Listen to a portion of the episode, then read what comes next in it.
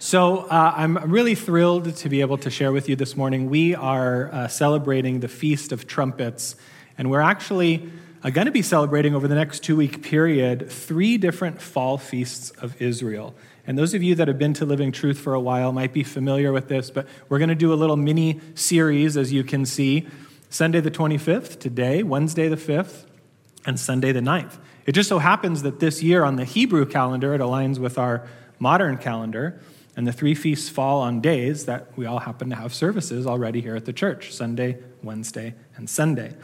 And uh, it came up that uh, Pastor Michael had asked me, I don't know, about a month ago, he said, Hey, uh, do you want to teach on a Sunday coming up? And I said, Sure. So I'm in his office, I'm looking at my calendar, and there was a bunch of Sundays I couldn't do this month because I had other things going on. And I looked at my calendar and I said, Hey, the, the 25th seems great. And I said, Oh, wait, that's the men's retreat, and I'm going to be gone. You know, I, I won't be there. And I knew he was going. And I said, So, by the way, who is teaching here? Since all the guys are going to be gone, all of the pastors, most of the elders are going to be up the mountain. So that leaves us with quite a conundrum. And he said, Yeah, that's, that's a good question. We haven't figured that out yet.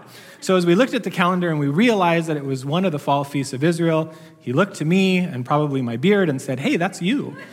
Um, I, I don't understand exactly why I've been given the title of rabbi around here. I, I still haven't seen it.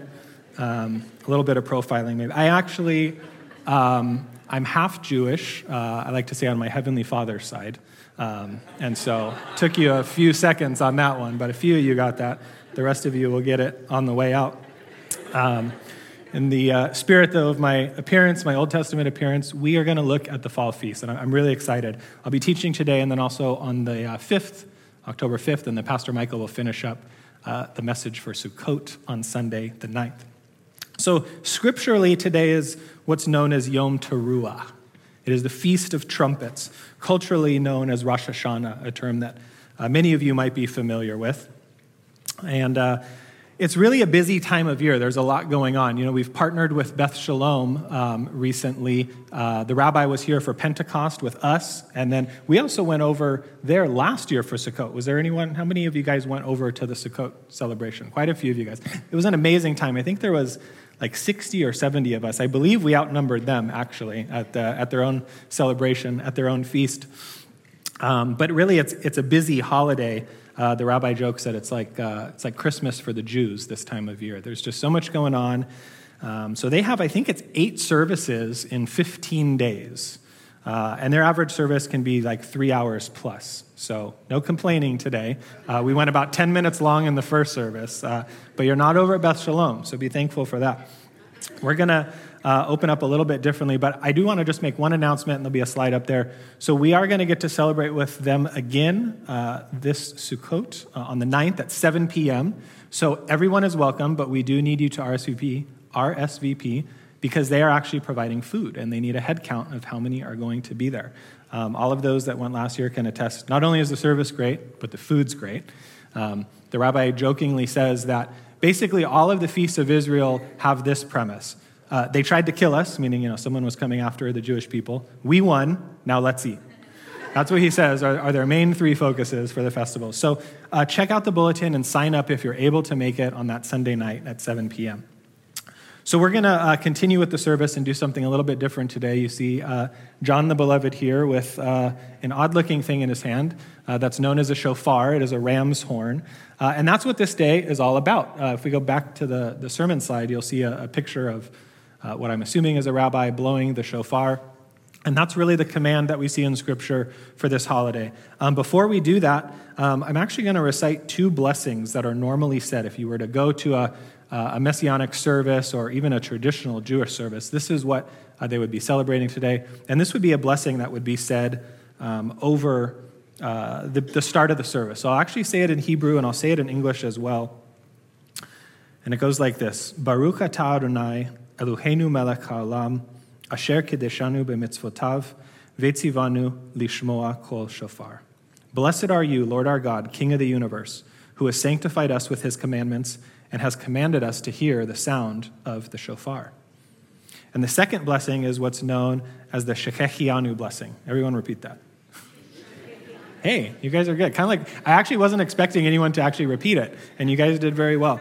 Uh, the Shechechianu blessing is um, it's a blessing of firsts. And so it's commonly said at, at the beginning of festivals because it is the first time that that festival has been celebrated since the previous year. So it's sort of a memorial.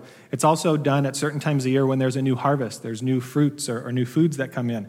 When you enjoy, let's say, grapes in the fall from the first time when they're ripe, they would actually say this blessing um, over that fruit or over whatever produce of the land they brought in. And it goes like this Baruch atah Adonai Eloheinu melech haolam shechechianu veki imanu vehigianu lazman hazeh. And that is, Blessed are you, Lord our God, King of the universe, who has kept us alive and has sustained us and brought us to this season. And it is a memorial that it is He alone that sustains us and keeps us and allows us to celebrate this. Remember, this is an annual celebration. So, with that, John the Beloved will uh, blow the shofar for us.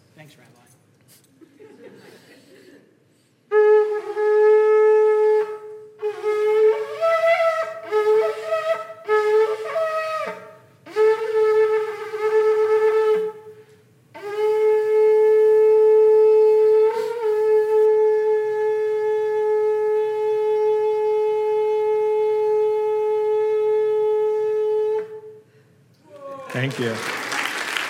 Yeah, you can uh, clap for that. That is a very difficult instrument to play. There was a lot of rehearsing going on in the Living Truth office this last week. Uh, Miss Brenda also plays the shofar, and so it was quite a, a noise uh, in the office this week. So, again, we're looking at the, the three fall feasts. Um, over the next few weeks, but specifically, we will be looking at Yom Teruah today. And with that, we're going to be looking for Messiah, Yeshua, Jesus in the feast. We're not simply looking at the feast from an Old Testament perspective, but we are going to be looking for the signs of Jesus. He's foreshadowed in all of these feasts. He's even uh, foreshadowed and fulfilled some of the feasts that have already happened. And we're going to get into that as well. So I'm going to ask you to put on your uh, Hebrew thinking caps. It's called a yarmulke, a Hebrew thinking cap. It endows you with special powers when you put it on to be able to digest God's word. Uh, but we're going to look at some Hebrew words, we'll look at some Hebrew culture, uh, and really see what we can learn from that today. Now, much like when we start a new book, we're going to do a little overview as well. Uh, I gave Pastor Michael a hard time because every time we start a new book or a new series, you know, he always gets like a whole message as an overview. I think he barely gets to verse one. And I said, I got to do the whole overview and the whole message at the same time. So we're gonna we're gonna condense it. We're gonna jam pack it into what I hope will be an hour. But uh, brevity is not a strong suit of mine, so I will apologize in advance. We're to be in Leviticus 23 today, so I'm to ask you to turn there. It is a very long chapter, 44 verses, so there uh, is no possible way that we're going to read through all of it. We're just going to pick out a few choice verses that apply to today. So turn with me, if you will, to Leviticus 23, uh, and let's pray before we dig in. Father, thank you so much for this day and this opportunity. Uh, this is the day that you have made. Let us rejoice and be glad in it. Father, would you uh, just uh, bring to life uh, your words in our hearts and in our minds. Illuminate it that we might uh, better understand you, better know you. And may we be also doers of your word. Uh, let it penetrate deep into our hearts and let us be changed. We don't want to be comfortable with just merely receiving something and walking out this door uh, the same as when we came in. We want to know you better. We want to grow closer to you. So we just ask uh, for your spirit to guide us in this time. We pray in Jesus' name. Amen. So Leviticus 23 will begin in verse 1. The Lord spoke again to Moses, saying, Speak to the sons of Israel and say to them, The Lord's appointed times, which you shall proclaim as holy convocations, my appointed times are these. For six days work may be done, but on the seventh day there is a Sabbath of complete rest, a holy convocation. You shall not do any work. It is a Sabbath to the Lord in all your dwellings. This is, of course, speaking of the weekly Sabbath that was to be observed. And now we get into the feasts and the festivals. Verse 4 These are the appointed times of the Lord, holy convocations, which you shall proclaim at the appointed times for them. We're going to skip down to verse 23, and that's going to be the specific feast we're covering today. Again, the Lord spoke to Moses, saying, Speak to the sons of Israel, saying, In the seventh month, on the first of the month, you shall have a rest, a Shabbat, a Sabbath. a reminder by the blowing of trumpets, a holy convocation. You shall do no laborious work, but you shall present an offering by fire to the Lord. Now, many of you are familiar with the whole book of Leviticus as, as being a, a, book full of laws. Uh, God is speaking to Moses. For those of you that are here this last Wednesday night, God spoke to him uh, as if he were a man face to face uh, in the tabernacle. And this is uh, sort of the, the scene of what's going on here. Um, so, again, God is speaking to Moses face to face. And from chapters 1 up to 22, it's just a variety of laws that are listed. These are just some of the things, a quick overview. Leviticus covers the law of offerings that's the burnt offering, the grain offering, peace offering, sin offering, and guilt offering. It then goes on to say how the priests are specifically supposed to handle those offerings and how the sacrifice is supposed to be made. Then there's laws about animals for food, clean and unclean animals. There's laws about disease and, and leprosy and how to spot that disease, how to quarantine someone, put them outside of the camp, how to restore them back into the camp. And then we also have laws about relationships, idolatry, immorality, um, well, not to do those things. And then finally, we have laws about the priests and the responsibilities they have, what normal temple service is supposed to look like. And in Leviticus 23, we get to the law of religious festivals. That may be what uh, your title says. So here are the laws concerning the, the feasts, concerning the festivals. They're called feasts. Um, the Hebrew word for that is moed. Um, and it refers to an appointed time. Now, many of you might be thinking, well, again, this is Leviticus. You just, you know, all these laws about sacrifice and clean and unclean animals. I thought that doesn't pertain to us today. It doesn't. However, it's still good to go back and reflect on some of that. But specifically, when we look at this calendar, God's calendar, if you will, um, that we're looking at, we're going to see that there's a purpose for it. So, to get away very briefly from the Old Testament, let's go to a New Testament verse, Colossians 2 verse 16 and 17 says this Therefore, no one is to act as your judge in regard to food or drink, or in respect to a festival, or to a new moon, or to a Sabbath day. Things which are a mere shadow of what is to come, but the substance belongs to Christ. A commentator says this Together, these feasts, this refers to the, the seven annual feasts of Israel, outline the work of the Messiah from Calvary on one end to the messianic kingdom. He alone is the source and the substance, whereas the holy days themselves are merely the shadows cast by the indelible mark that he has left on history. This can be illustrated by a husband who returns home after a long business trip. As he sees the shadow of his wife's outline as she approaches the door, his heart beats faster. But he does not simply embrace her shadow. There would be no satisfaction in that. Instead, he opens the door, he steps through the doorway, and he embraces the person rather than merely the shadow. So we're not going to be embracing, we're not going to be putting all of our hope into the feasts, into the festivals. There's nothing, you know, in and of them that uh, is going to really do anything for us, but they're pictures, they're shadows of what's to come. As we speak of these feasts, Leviticus says in both verse 2 and verse 4 of 23 he says, They're appointed times, which you shall uh, declare as holy convocations. I mentioned this before. Uh, the word for an appointed time is moed. Everyone say moed. That's an easy one. A moed is an appointed time, a feast. Uh, it can mean a place of meeting, it can mean an assembly or a congregation or a festival. And so each moed or moedim would be plural, you add an im to the end. The moedim are feast days, they're holidays between God and between his people. The word holy convocation is the single Hebrew word mikra. Mikra is also an assembly, a calling out, or even a rehearsal. Keep that in mind as we move forward rehearsal. So here's the big picture of Leviticus 23, and that is that God has a calendar. God has dates that he has fixed upon his calendar. There are special appointments where he desires his people the Jewish people, but even you and I, to come and to meet with him, to worship him, to celebrate him. Now, I know that we're all familiar with calendars. We all have a calendar in this world, right? Most of us, it's our phones. Okay, we look down and it says, uh, this is where you're supposed to go, when you're supposed to go, and what you're supposed to do. And we just kind of wander around, right? Glued to our phones. They tell us everything that we need to do. And we have all sorts of days and, and special things that are put on our calendar, correct? Um, we also even have Google, our lovely little friend, that when you log on, it tells you like what special day it is. They have the little doodle picture, and it tells you it's commemorative. Today is commemorative of some special thing. Uh, for those that are curious, and I know all of you are, today is National Daughters Day.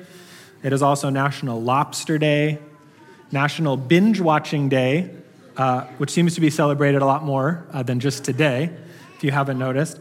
And it is also National Cooking Day, amongst, I think, at least 20 other different days that I saw were celebrated as of today.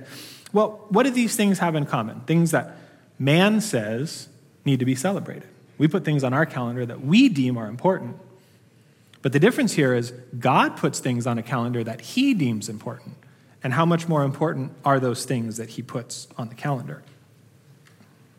These are the Lord's appointed times. Again, verse 1 talks about that. They belong to him, and only on his terms and by his invitation can men participate in them and enter into their benefits. So there are seven feasts in the year that are outlined uh, in Leviticus 23. Again, we won't be able to uh, really read through all of them, but I am going to do a quick little flyover. Uh, so, seven feasts, and they're largely uh, divided into two times of the year. You have the spring feasts and you have the fall feasts, and the season we're coming to now, of course. But the spring feasts, many of you are familiar with if you've been here a while at Living Truth, or just uh, other ways, if you've been a believer for a while, you may have heard that uh, Christ was uh, crucified on the Passover, right? Passover is the first uh, festival that we see listed here. That's going to be found uh, in verse 5 of Leviticus 23, the feast of the Passover. So, we're going to do, again, just a, a, quick overview of these. So, what's unique about these first four feasts, prior to Christ's coming, the first time, they foreshadowed his coming. Today, 2,000 years later, we can look back and we can see that that first coming fulfilled intricate details of all of those feasts. So, they were pointing to the Messiah, and then the Messiah has then come and fulfilled those. We're going to take a look at that. The reason that's important is because Christ will fulfill the fall feast at his second coming. But we need to know the beginning of the story. We need to know how he's fulfilled those first spring feasts before we understand how he is going to fill, fulfill the fall feast. It just doesn't make sense without understanding that. So, very brief flyover. The first feast of the year, chronologically, is Passover. It's the foundational feast, and really all the other six feasts in the year are built upon that. It's celebrated on the 14th of Nisan. That is a Hebrew month, not a car. Um, and it is the first month on the ceremonial calendar. More on that in a minute uh, for the Jewish people. Uh, you're all familiar with uh, the Passover story and what happened back in Exodus 12. The, the 10th and final plague was going to be uh, poured out among the land of Egypt, death of the firstborn. And God gave a, a, formula, if you will. He said, Each uh, of you, you need to take a lamb, you need to sacrifice it, you need to apply the blood of the lamb to the doorpost of your house. And when I come into the lamb that night to strike down the firstborn, I will pass over you. So when Jesus came to this earth, we know that John the Baptist in uh, John 1:29 said of him, "Behold, the Lamb of God who takes away the sins of the world."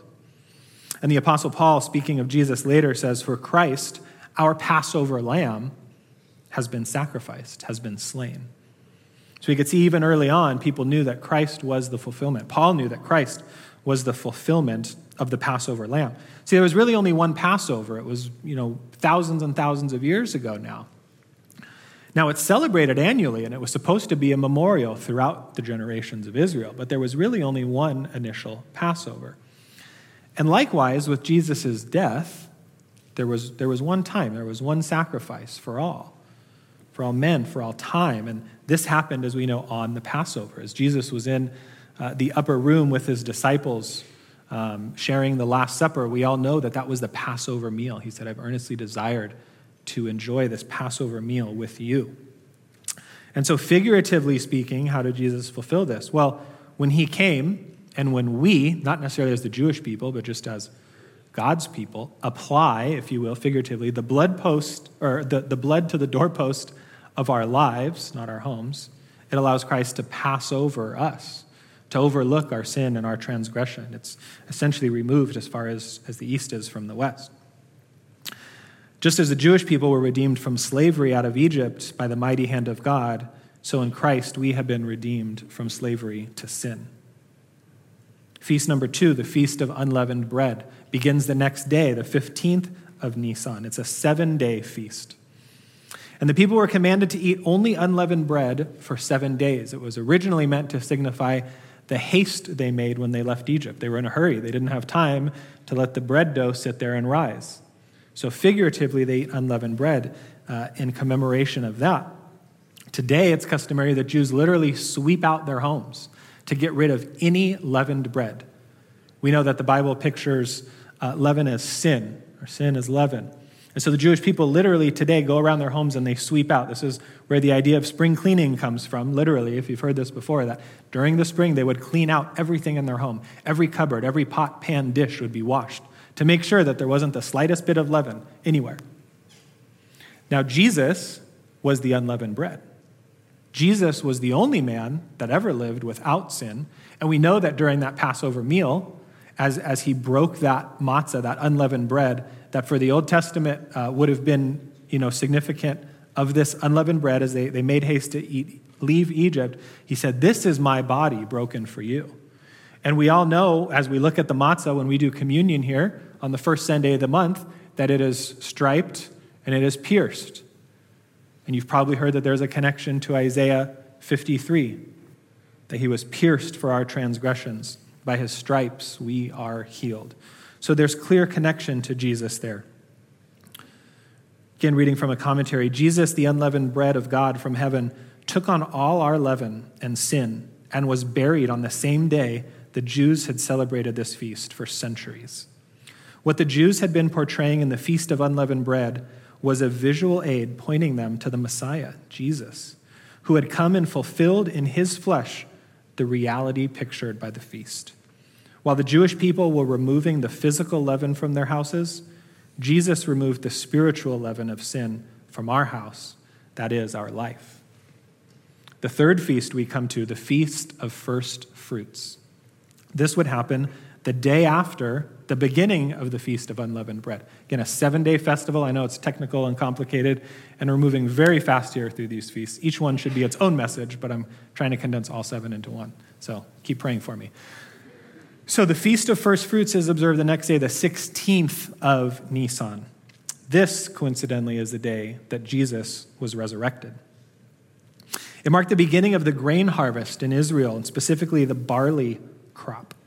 What they would do is they would, they would bundle the first fruits of the barley, the, the best, the choicest barley in the field, and they would basically tie around it and they'd mark it off. And it would be what's called a sheaf, or in Hebrew, an omer. And they would then cut it, they would harvest it, they would take it into the temple, and they would present it to God. They would literally pick it up, they would elevate it and raise it. There's some imagery again as Jesus is resurrected. They would raise the barley harvest, they would wave it before the Lord. And it was supposed to signify that the rest of the harvest would at some point be brought in. But in the beginning, this was just a small portion of the harvest to come. So, how has Messiah fulfilled this feast? 1 Corinthians 15, 20 to 23 tells us. But now Christ has been raised from the dead, the first fruits of those who are asleep. There he is, raised, first fruits. For since by a man death came, and by a man also came the resurrection of the dead. For as in Adam all die, so also in Christ all will be made alive.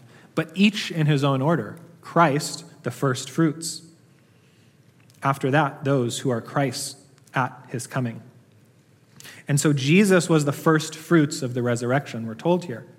And much like the offering of the barley that, that ensures a future harvest, that resurrection guarantees a future resurrection of the rest of the harvest. And what is that harvest?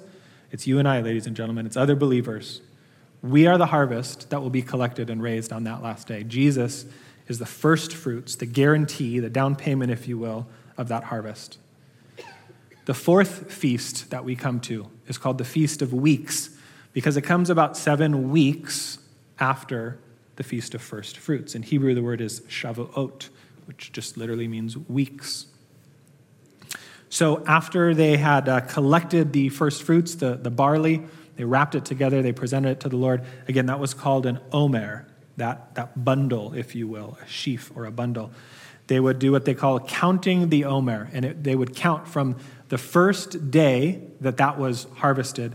They would count seven Sabbaths, we're told um, here in Leviticus. Seven Sabbaths, that is 49 days, right? Seven days a week, seven Sabbaths. The day after that, on the 50th day, is when the Feast of Weeks would happen.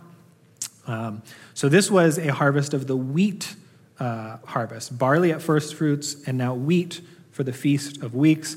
Um, as a side note, it was actually also a celebration of the giving of the law to Moses on Mount Sinai.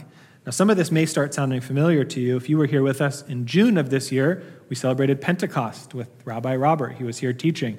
And it's a twofold celebration on Pentecost the giving of the law to Moses on Sinai, and also the outpouring of the Holy Spirit in Acts chapter 2. Those are the things that this holiday um, is meant to commemorate. So, that outpouring of the Spirit is how the feast was fulfilled. And again, it's more commonly known by the Greek word as Pentecost, penta meaning 50, because it's 50 days after the previous feast.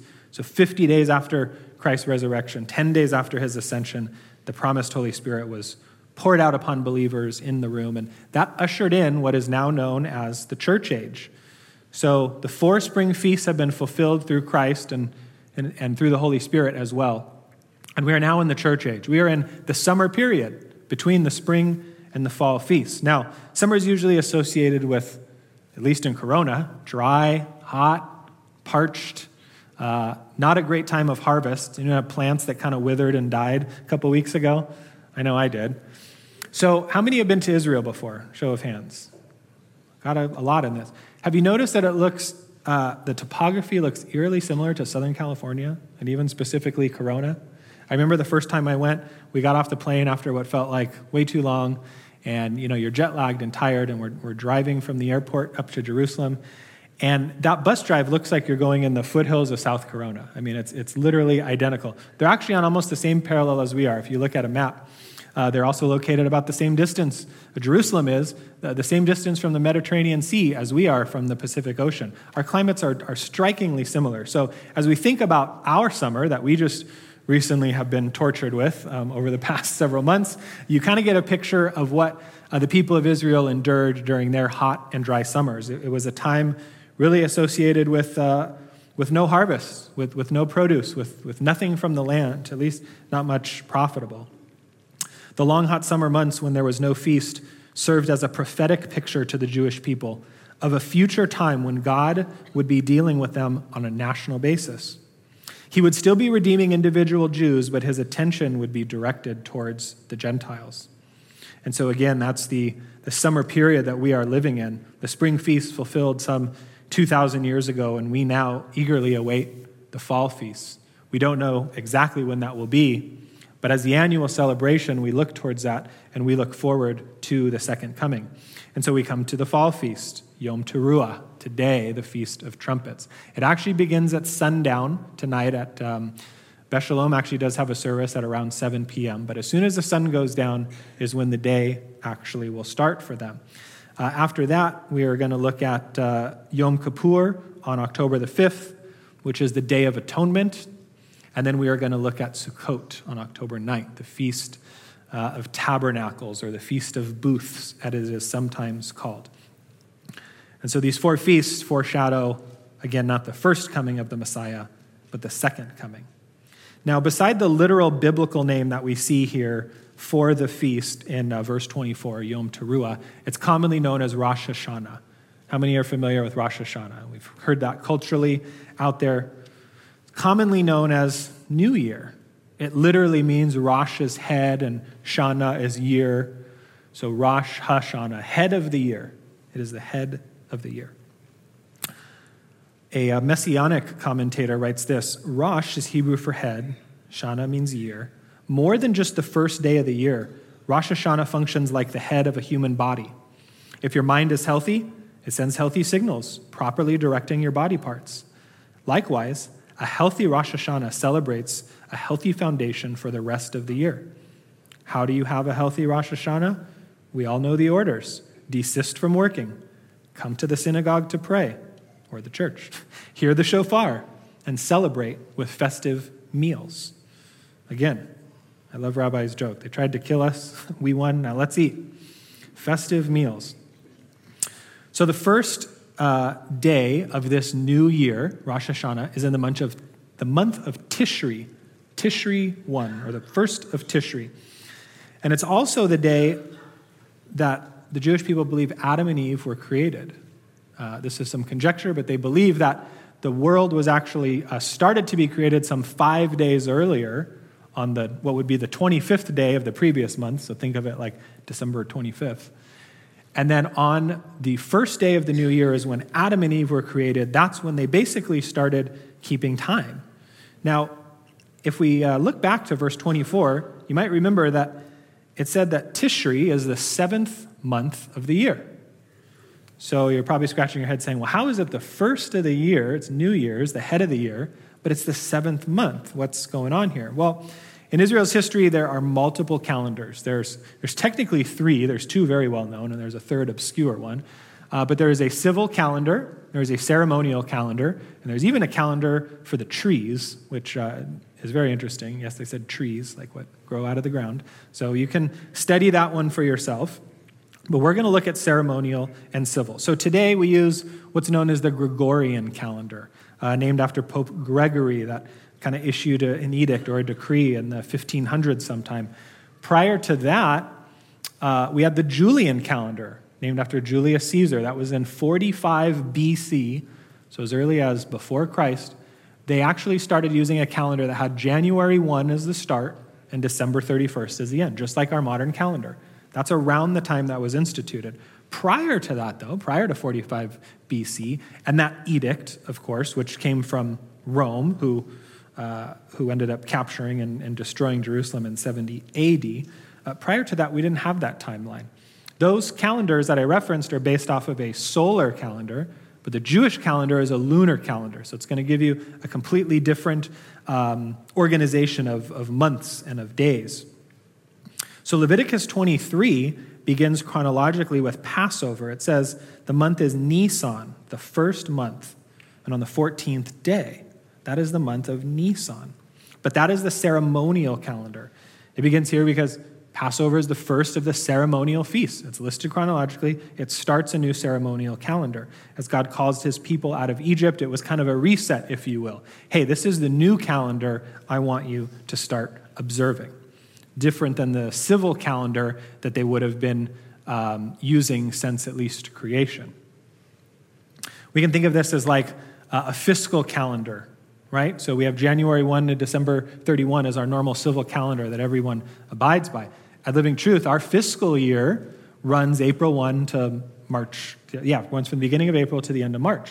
We can also think of a school calendar that starts in the spring and then ends in the fall. So we can see that there's many overlapping calendars, and that is exactly what we're seeing here. So the civil calendar, though, in contrast, begins on Tishri 1. Um, it's currently the day that the modern Jewish calendar resets. So today, at sundown, it changes from year 5782 to 5783, and it starts over, much like we end 2022 and we will start 2023. This is based on a, an old, or excuse me, a young earth, a creation viewpoint that the Jews believe that the earth is literally 5,783 years old. We won't even get into that debate here today, but that's just what they, uh, what they base their calendar off of. Um, so, to all of you, it is Happy New Year. I know you woke up today on September 25th and didn't think that it was New Year, but Happy New Year. As they say in Hebrew, Lashana Tova, which basically just means a, a good year to you or to a good year. So, Rosh Hashanah is typically what is uh, observed today, much more so than Yom Teruah. Same day, same holiday, but completely different names. Rosh Hashanah is not found in the scriptures at all. It is only referred to as Yom Teruah. But what happened in AD 70 when the temple was destroyed and much of the celebration that surrounded the holiday that had to deal with, with the temple, once that was taken away, they basically found new things to celebrate. And we can think of our modern day New Year's celebration. We have certain things attached to it, right? We, you know, we, we wait to count down until midnight. People drink champagne and, you know, kiss uh, when the new year starts. We make resolutions. There's all sorts of things that we do in commemoration uh, of a holiday. And that's similarly what the Jewish people have done with Rosh Hashanah. But what does Yom Teruah look like? What is the biblical command that God gave? Remember, they're His feasts. He's the one that dictates how they should be celebrated, how they are to be celebrated. So let's look back again at verse 24 and 25 of chapter 23. Speak to the sons of Israel, saying, In the seventh month, on the first of the month, you shall have a rest, a reminder of blowing trumpets, a holy convocation. You shall do no laborious work, but you shall present an offering by fire to the Lord. If you're taking notes, Numbers 29, verses 1 through 6, also gives a layout for this feast, but it only specifically deals with the sacrifices that are to be offered wine and grain offering and animal sacrifice that was supposed to be offered. But again, in the absence of a temple, in the absence of those animal sacrifices, what does the celebration look like? Well, uh, it's clearly not a lengthy or complicated celebration, is it not? Two verses. We have a whole holiday that revolves around two verses here. Uh, they were commanded to memorialize the day by blowing trumpets and to keep it as a Sabbath day of rest. A Sabbath of complete rest is what it says. And it is to be a reminder by blowing trumpets. Two important words reminder and trumpets. The first word, reminder, is the Hebrew word tzikaron, and it means a memorial or a reminder or remembrance. God says his people are supposed to remember this day. Well, that's great. Doesn't tell us what we're supposed to remember. It just says remember the day. It Doesn't exactly say what we're supposed to do. Um, so, what does that look like? Well, first, we're just supposed to remember who He is.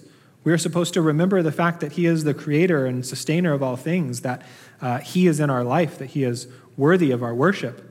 Now, the Jewish people were supposed to do this on a weekly basis on the Sabbath. Really, they should be doing it on a daily basis. And you and I should be doing that same thing. But sometimes there are certain times of year where we, we have a special remembrance, where we reflect upon things in a little bit different way. So, both traditional Jews and even Messianic Jews uh, today will read through the entire chapter of Genesis 22. That may sound familiar to you. That's the story of Abraham and Isaac. And they head up to the hill to offer a sacrifice. And Isaac's carrying, you know, the, the wood and all the things for the sacrifice on his back. And he gets up to the top and he says, But where's the sacrifice? And Abraham lays him out and he prepares to kill his own son and offer him to the Lord. And the Lord stops him. And he says, No, no, no. Now, now I know that you know, your heart is after mine. You're willing to sacrifice your own son. And Abraham looks up and what does he see? He sees the sacrifice. He sees a ram caught in a thicket by what? His horn. So, to the Jewish people, this, this horn is significant and really is reflective back on Genesis 22.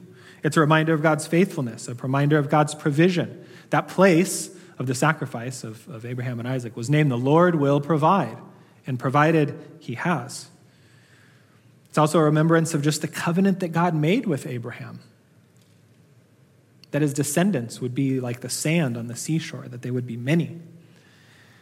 And it also points back to God descending on Mount Sinai to give the Torah. When he came down, he announced his coming with a trumpet, and then the cloud and the, uh, descended upon Mount Sinai. So not only is this a way, though, for us to remember God, but Numbers 10 tells us it's a way for God to remember us, and it's actually commanded there. Numbers 10:10 says, "Also in the day of your gladness and in your appointed feasts and on the first days of your months, you shall blow the trumpets over your burnt offerings and over the sacrifices of your peace offerings, and they shall be as a reminder of you before your God." Not a reminder to you, but a reminder of you before your God. So, remembrance, the second thing the blowing of trumpets, the second element of the feast. The Hebrew word teruah, hence the name Yom Teruah. It's a loud noise, a joyful noise, a shout, an alarm, or blowing. It refers to the noise itself, uh, not just the instrument. There were two common instruments used at that time there was the shofar, and there were also the silver trumpets that were used in the tabernacle and later in the temple. Uh, that's in Numbers as well. And in Solomon's time later, there was actually as many as 120 silver trumpets that were used in various aspects of, of temple service. But shofar is, is the most common word used for trumpets. And again, it, it definitely delineates between the trumpets used for temple service and the trumpets used for other purposes. It was the shofar that was used in Joshua 6 as they marched around the city and the walls of Jericho came down. Now, beyond this feast, beyond you know, Jericho, here's a couple special times that the trumpet, or the shofar specifically, would have been used. It was used as a call to an assembly. It would be to announce to the people as they were in the camp, that noise would summon them hey, it's time to gather together. It's time to come together. We see that in Numbers 10. It's also a time uh, to announce the start of war when they would go into battle. It would be a thing, one, to announce that they were actually going, and it would be to you know, make sure they gathered the troops. Hey, everyone, get ready. We're going out to battle. Also in Numbers 10. And then we also see that it's used during the coronation of a new king. So, three things to keep in mind a call to an assembly, a call to war, and the coronation of a new king. Think of those as we look ahead. Now, each of the, uh, the, the, the different uses for the shofar had a different sound. You heard John play a couple different sounds. We don't know exactly which one uh, was supposed to be used on this day versus which one was used for calling an assembly or going to war. It's a little bit uh, uh, confusing. There's not a lot of uh, evidence in the scriptures or even in some of the early Jewish writings. So the Jewish people said, well, we're just going to make every noise that we know of so we cover all of the bases. So what you heard today was basically a sampling of that. In Messianic synagogues, though, uh, or even traditional Jewish uh, celebrations, they would actually blow the shofar about 100 times. There, there's something significant about that 100 number of different blasts. We had uh, just a few short ones. Um, again, I guess it's the sake of time today. You know, the services that they do last like three, four, or five hours sometimes. So, uh, no whining here today if we run five minutes long, right? Or we're going to send you over to Beth Shalom. That'll be the, the punishment. So, scripture, in speaking of uh, these trumpets and these blasts, uh, often speak of men and of angels blowing them. Two times, though, only two times is it recorded that God specifically blows the trumpet. And the first I briefly touched on was in Exodus 19 when God descended upon Mount Sinai to speak to Moses. The second occasion has not happened yet, but we believe it will happen. It's prophetic. And that last and second occasion will be at the Messiah's return. Zechariah 9 gives us this prophecy in verse 14, where it says, Then the Lord will appear over them, and his arrow will go forth like lightning, and the Lord God will blow the trumpet, and will march in the storm winds of the south. Now, the ancient rabbis repeatedly quoted this verse and tied it with the second coming of Messiah. It was very common belief. As the day of the Lord begins, that's, that they believe that this is the day of the Lord. And this is, um, has some interesting ramifications of what I'm about to share here. This is really aligned with a pre wrath view of the rapture. You're probably familiar with this. Pastor Michael has done some teaching on it. That happens to be his particular view in terms of the rapture. Again, we're not getting into debates about that, but what we're going to look at here, and from a messianic perspective, really fits that pre wrath view. That is, a singular coming of Christ to rapture his church and gather his people to himself and to pour out wrath and judgment upon the world. Very brief overview of that. So, this is what's referred to as the day of the Lord. And a messianic writer says this As the day of the Lord begins, God's last trump will be sounded. The Messiah will reveal himself in great wrath, and he will prepare the nations to be brought in to the new covenant. So, great. Lots of Old Testament verses, but what about New Testament? Well, let's turn there. 1 Corinthians 15. Turn there with me, please. We're going to look at two different um, New Testament verses that really are the picture of Christ returning. We're going to see where that fulfillment uh, of the fall feast comes in. We'll begin in verse 50, 1 Corinthians 15. Now I say this, brethren, that flesh and blood cannot inherit the kingdom of God, nor does the perishable inherit the imperishable. Behold, I tell you a mystery. We will not all sleep, but we will all be changed. In a moment, in the twinkling of an eye, at the last trumpet. For the trumpet will sound, and the dead will be raised imperishable, and we will be changed. So the last trump will sound, the dead will be raised, and those who remain alive will be caught up with him. Keep turning to your right. We are going to go to 1 Thessalonians 4. 1 Thessalonians 4. We're going to see another uh, picture of this uh, second coming, this day of wrath. 1 Thessalonians 4:16 For the Lord himself will descend from heaven with a shout There's the word teruah. With the voice of the archangel, with the trumpet of God, and the dead in Christ will rise first. Then we who are alive and remain will be caught up together with him in the clouds to meet the Lord in the air. And so we shall always be with the Lord. Therefore, comfort one another with these words. So, do you remember the three things that I told you the shofar was used for? A call to an assembly, a call to war, battle, and a, and a, uh, a call announcing the coronation of a new king. Here, brothers and sisters, is the prophetic fulfillment of the first one the call to an assembly. At the last days, when, when God Himself blows the trumpet and Christ returns, He will gather together to Himself. He will call the assembly to Himself. That is the rapture. He will collect us and He will take us with Him. And as God's people, we need to know that that last day is coming. We need to know that that trump will sound at some point, and we need to be ready to be assembled as the people of God. This is a dress rehearsal. Remember, I mentioned a mikra um, has the meaning of a rehearsal. These are things that should be done and celebrated annually in preparation for what's to come. And just as no one knows the day or the hour of the second coming but the Father alone, this feast is supposed to prompt us to readiness and to repentance. We are to be looking for the blessed hope and the appearing of the glory of our great God and Savior, Jesus Christ. Now, in keeping with that idea that no one knows the day or the hour, this actually uh, this holiday is observed over the course of two days. How did that come about? Well, it's supposed to start at the beginning of the month. That is the new moon, when it's a very tiny little crescent, sometimes hard to see. So, depending on where you were, remember, not all Jews were in Israel, most were, but not all. So, if you were in different parts of the world, uh, maybe if the weather was a little bad or cloudy that day, and when the moon should be rising, you couldn't see, well, you didn't know when the day started. And what had to happen uh, is there, were, there would be temple priests that would go out, and they had to have two witnesses to verify a new moon. And when that happened, that was the exact moment that the day would start.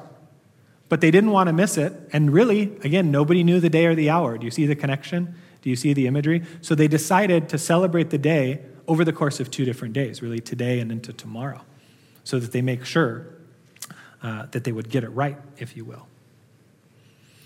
And as the rapture of the church happens, as God calls him, uh, God blows the trumpet, Jesus calls people to him, calls the assembly, holding uh, onto that pre wrath view. The idea is the wrath of God is poured out immediately after. That God comes to wage war, and there's our, our second point. It's a call to war. So, a call to an assembly, God assembles his people, and then he wages war against this world, against Satan, against the wicked world that is here. And this is the beginning of the great and terrible day of the Lord. Uh, Revelation 6 talks a little bit about this uh, day of wrath. And uh, there's a lot of other verses um, that are sometimes a little unsettling. Joel chapter 1 says, Blow a trumpet in Zion and sound an alarm on my holy mountain. Let the inhabitants of the land tremble, for the day of the Lord is coming. Surely it is near. A day of darkness and gloom, of clouds and thick darkness. As the dawn is spread over the mountain, so there is a great and mighty people. There has never been anything like it, nor will there be anything again after it to the years of many generations. And Zephaniah 1 14 to 18. Near is the great day of the Lord, near and coming very quickly. Listen, the day of the Lord. In it, the warrior cries out bitterly. A day of wrath is that day, a day of trouble, a day of distress, a day of destruction and desolation, a day of darkness and gloom, a day of clouds and thick darkness, a day of trumpet and a battle cry against the fortified cities. But we know, brothers and sisters, that God's people are not appointed to wrath, 1 Timothy 5 9, and therefore we will not be here when that takes place. Praise the Lord. No one's excited about that. That's wonderful. Praise the Lord. Everyone is expecting wrath. Okay, all right. So, a call to an assembly, a call to war, and now finally, a coronation of the new king. So, earthly kings would receive this. Uh, we have many records of that in Scripture. But when God completes this work of, of calling the Gentiles to himself now, he's, he's called the, the Gentile people. He's going to come, he's going to set up his uh, messianic reign and his kingdom. Uh, and he's going to once again turn his focus to the Jewish people, at least on, on a national basis. Um, But it says in Zechariah 14 9 that the Lord will be king over all the earth. In that day, the Lord will be the only one, and his name the only one. We are very slowly winding down. Don't look at your watches, but turn with me, please, to Psalm 47. This is what's known as the coronation psalm. Coronation uh, specifically of Jesus as the king.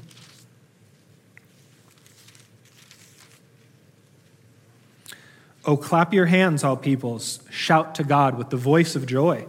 For the Lord Most High is to be feared, a great king over all the earth. He subdues people under us and nations under our feet. He chooses our inheritance for us, the glory of the Lord whom he loves. Selah. God has ascended with a shout, a teruah. The Lord with the sound of a trumpet, shofar. Sing praises to God, sing praises. Sing praises to our King, sing praises.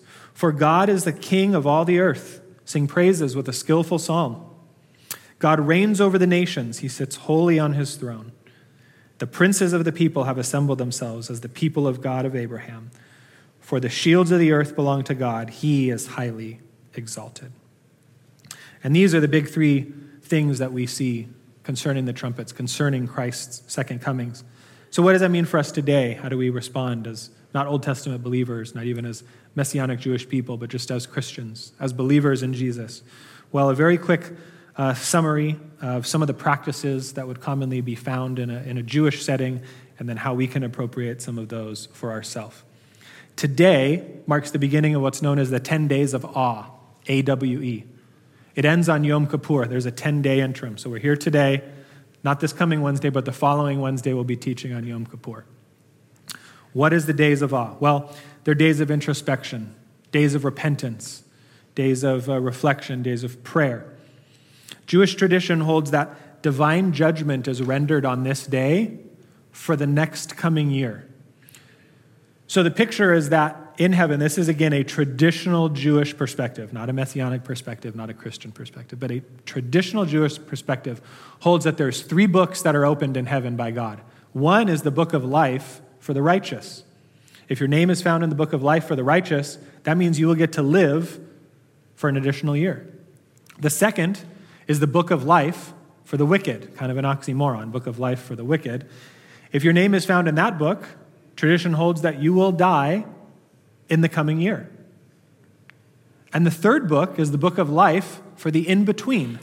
It's literally what they call it the book of life for the in between. Limbo. You don't know, good or bad. And you have 10 days, brothers and sisters, that's it, to repent, to get right with God, to turn back to Him. The Hebrew word is teshuva, to, to turn back, repent, and turn back to God. If not, you run the risk of being blotted out, essentially. So the divine judgment is thought to be uh, dished out, if you will, on Yom Kippur. Prayers of repentance are often prayed. There's a book called Selichot, Prayers of Repentance, and they're uh, scripted, if you will, prayers of how you are to turn back to God so that you can ensure that your uh, name is in the book of the righteous. Another service they perform is called tashlich. They go to a body of water, literally a sea, a ocean, river, and they will actually, they, they take their pockets and they turn them inside out and they literally shake out the crumbs or the dust out of their pockets um, in reference to Micah 7, verse 19, that says, Yes, you will cast all their sins into the depths of the sea. So they'll throw those crumbs, or they'll even throw breadcrumbs, again, signifying sin or leaven. They'll cast it into the sea as a memorial. So we, brothers and sisters, are not obligated to do this, praise the Lord. But we can use these things as an example. We can look back and think that this is a great time of year, really, any time of year is a great time of year, to think if we need to turn back, if we need to repent, if we need to say any prayers. We know that we have forgiveness. It's not dependent on anything. That's done, that's finished. Our names are, we don't look for our name to be written in the book of life for the righteous, right? But we're told to rejoice that our names have been found in the Lamb's book of life. Amen? That's the book of life that we want to be found in. And that book is for eternity. These other books are once a year. You might make it in the book of the righteous this year, it gets shut, but next year, I don't know. You might not make it. We don't have that, brothers and sisters. We have assurance, we have hope. Amen? So these are things that we can uh, really celebrate We don't have to be bound by these things, but we can look at some of the shadows of things to come. We don't need to go to a body of water and, you know, cast our sins into it. God has already cast our sins into the deep. God has already removed our sins as far as the east is from the west.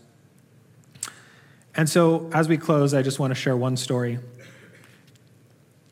Rabbi Eliezer, one of Israel's ancient rabbis, declared this Repent one day before your death. His astonished disciples asked, Does then one know on what day he will die? The rabbi then replied, Then all the more reason that he repent today. Today is the day of salvation. The idea is, of course, that men don't know when their time is up, when the day will end, nor do they know the day of God's wrath, of God's judgment. Isaiah 55 tells us to seek the Lord while he may be found, call upon him while he is near. And my prayer, brothers and sisters, is that you have done that. It's not a special prayer, it's not a magic prayer, it's not found in a, a book of scripted prayer. It's a prayer of your heart, and it's an action and a decision that you make to, to turn from your, uh, your sin.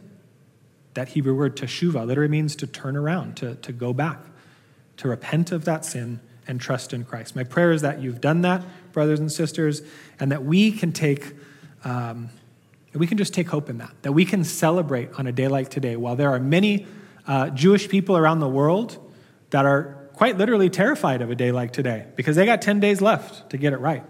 But we don't have that. We can share that hope with them. Would you pray with me, church? Father, we thank you for your great forgiveness of sins. Thank you for sending your Son for us as the Passover lamb who would shed his blood for us, the lamb that would take away the sins of the world.